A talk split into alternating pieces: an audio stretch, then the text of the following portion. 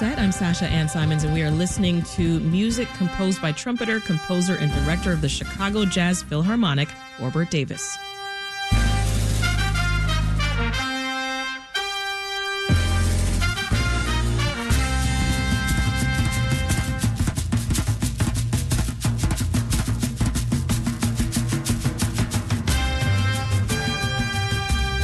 It is part of his latest composition, Women Out of Time, pays tribute to three songwriters Lil Hardin Armstrong, Mary Lou Williams, and Nina Simone.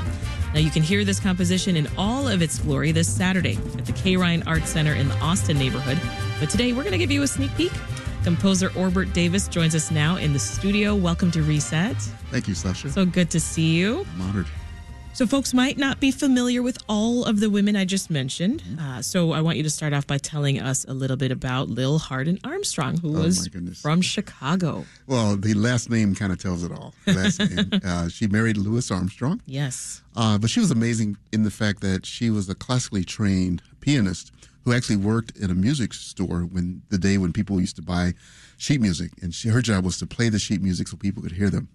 And but in the night at night she played uh, with um, King Oliver's band, and he's the mentor who brought Louis Louis Armstrong to Chicago. So of course it's a very very long story, but they fell in love, and she is responsible for Louis Armstrong being the the personality and the the genius that he would be to become. Yeah. Uh, Mary Lou Williams, another artist featured in your new composition. You said that she was one of the bridges between swing and bebop. Absolutely. How so? Well, many people think uh, that the history of music, like in terms of like classical music, that it's hundreds of years, but jazz sort of happened in, in inside of a, an incubator, and so many of her contemporaries, um, Duke Ellington from the swing era, but also Dizzy Gillespie and Charlie Parker from the bebop era, and she was a mentor to them all, and she wrote compositions for them, and simply hung out with them. There's there's many stories of uh, the bebop giants meeting in her living room and having these amazing conversations. I wish I were there. How did you settle on these three women? Partly because um, I, I've um, in, in a sort of a past life, I was a, a university professor, and I taught jazz history, and, and just loved every second of teaching that class. And I would focus on not only the aspect of, of students learning who played what instrument and what what's their main uh, contribution, but I would talk about the untold stories. And I think the fact that these three women had such a significant role in the history of jazz, not just because of their their performance, but their compositions. And so we wanted to bring light to that. Of course, this being Black History Month, and also with our relationship with the Kehrein uh, Theater, Yes. you know, bringing it to the neighborhood. Yeah. Well, the third artist that you're emulating in these pieces is Nina Simone. Wow. She was a classical pianist before she got into singing. How did that help her versatility as a singer songwriter? Well, the, the story goes that she didn't want to do it at first. You know, the, I think the club owner said, "We need you to sing." She's like, "No, no, I'm, a- I'm, a, I'm a serious piano player." But you know, it's it's you know, it's about entertainment at the same time.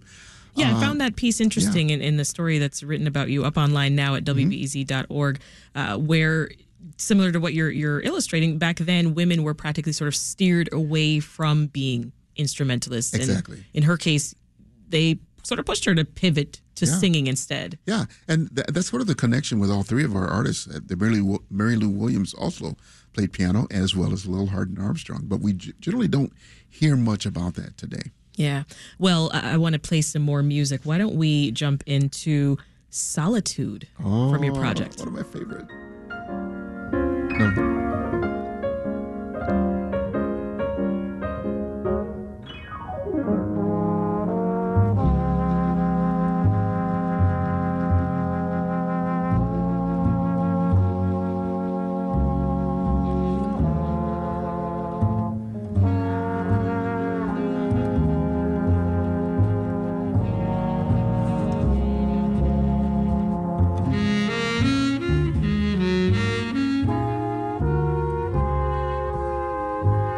So, what are we listening to now, Orbert? This is Mary Lou Williams? Well, it's said? actually Duke Ellington's composition, uh, Solitude. But I have to check my books. Maybe Mary Lou had something to do with the composition, Mm. because I knew I do know that there was a while when there was the the um, the uh, performers' rights strike, where uh, Louis Arm I'm sorry, where um, Duke Ellington used other composers like Billy Strayhorn and Mary Lou Williams to compose music. Yeah, and the music that you've composed for the Philharmonic.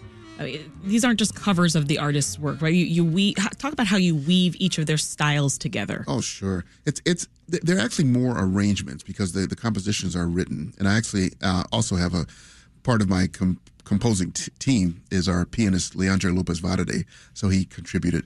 But if we look at the the intersection between jazz and classical, where most of the music is composed, but there's a strong element of improvisation. So we use that ex- extensively mm. on the stage. We had our first rehearsal last night, and I just tell the guys, ah, we're not going to worry about that. We'll just we'll take care of that on the stage. You know, it's just let let the moment happen. Yeah, and this isn't the first time that you've you've played and sort of paid homage to these fantastic artists, right?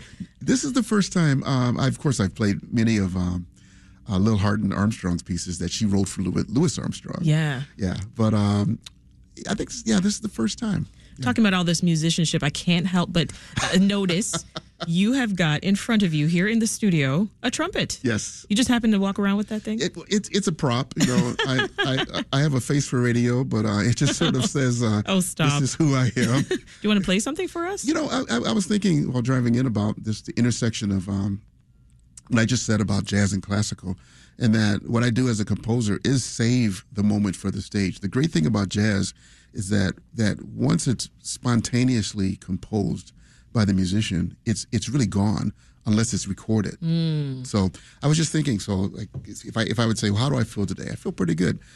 Uh, I think kind of a happy blues would be the soundtrack for that moment. Nice. So let's hope, hear it. Mm-hmm.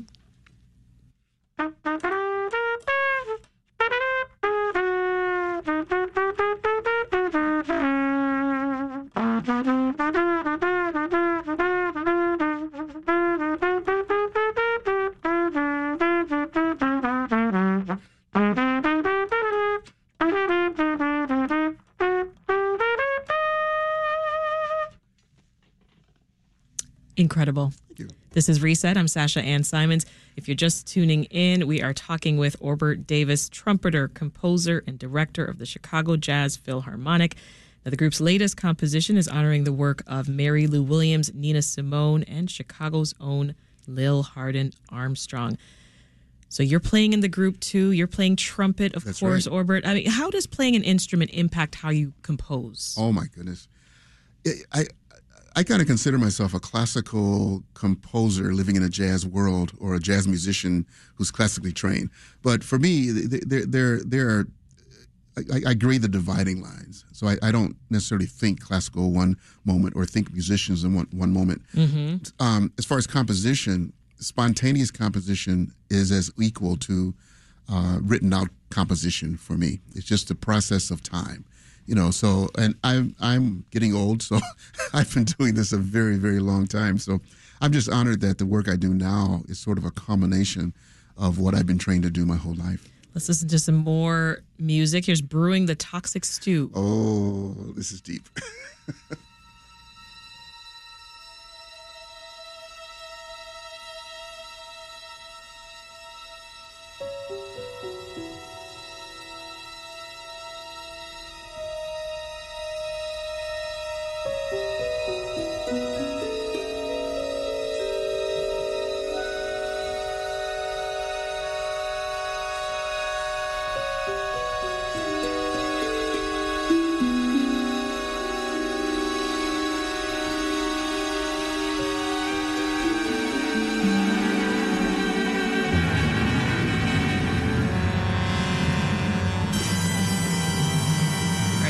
this one bringing to mind for you? Oh my goodness, this actually is a piece that I composed called the um, the Lost Panoramas, based on the, the, Chicago River. It's the reversing of the Chicago River, and uh, if we know their history back uh, in the early um, 1900s, all of our waste and human waste and toxic um, waste went into the into Lake Michigan. So that's why the river was reversed. Mm-hmm. So this is the second movement of of the suite um, that basically, I, I had to write a piece that describes how the the lake smelled, and so it's a it's a it's it's everything. And oh. in, in the middle of the piece, where the the um, and this is actually the full 65 piece Chicago Jazz Philharmonic.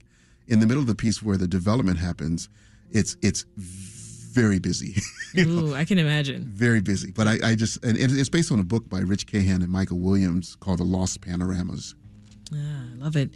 And uh, you're premiering this composition, this new composition in Austin, mm-hmm. and the tickets are starting off at one dollar. All the tickets are officially one dollar. They're officially one dollar. Sounds very intentional. Oh, it's absolutely. Talk about that. Well, we, we, we didn't want to make them for free because we felt that people wouldn't necessarily value it as much as you got to put some skin in the game. Um, but the thing is, we, we perform many times at the auditorium theater where our ticket prices are $50, $75. So if we take it into the neighborhood, which is intentional, this beautiful auditorium on the west side of Chicago, it's not fair to say, "Hey, come hear us," but it's going to cost fifty dollars. Mm-hmm. You know, so we we we are all about community. We're all about what do we do to change the world, and so in order to get people there, we make it accessible for everybody. But what we've discovered, this being our fifth or sixth concert there, is that those who want to give more are welcome to give more, and they do. Yeah. Yeah, and our funders that. funders love it because you know we we stick it to them. We say, "Hey, you want to build community? We're building community. Let's do it together." That's a great, great strategy there. Uh, and the Philharmonic mm-hmm. is turning 20. I, I 20 years old this year. I mean, how does it feel when you look back and you see all the things that you've accomplished with this group? You know, it's funny. I, I never look back in terms of accomplishments because it's still it's extremely difficult. What we do, we're the we're one of two third stream orchestras, professional third stream orchestras in the entire world. So it's hard for people to grasp it to say, is it jazz? Is it classical? And once it's experienced, it's say, yes, it is both. But we've been very blessed, very fortunate to to do many performances around Chicago, and we're hoping to take it around the world. We'll leave it there. Orbert Davis is a trumpeter, composer, and director of the Chicago Jazz Philharmonic. You can catch his latest show, Women Out of Time, this Saturday at the Kehrein Center of the Arts. Tickets start at tickets are.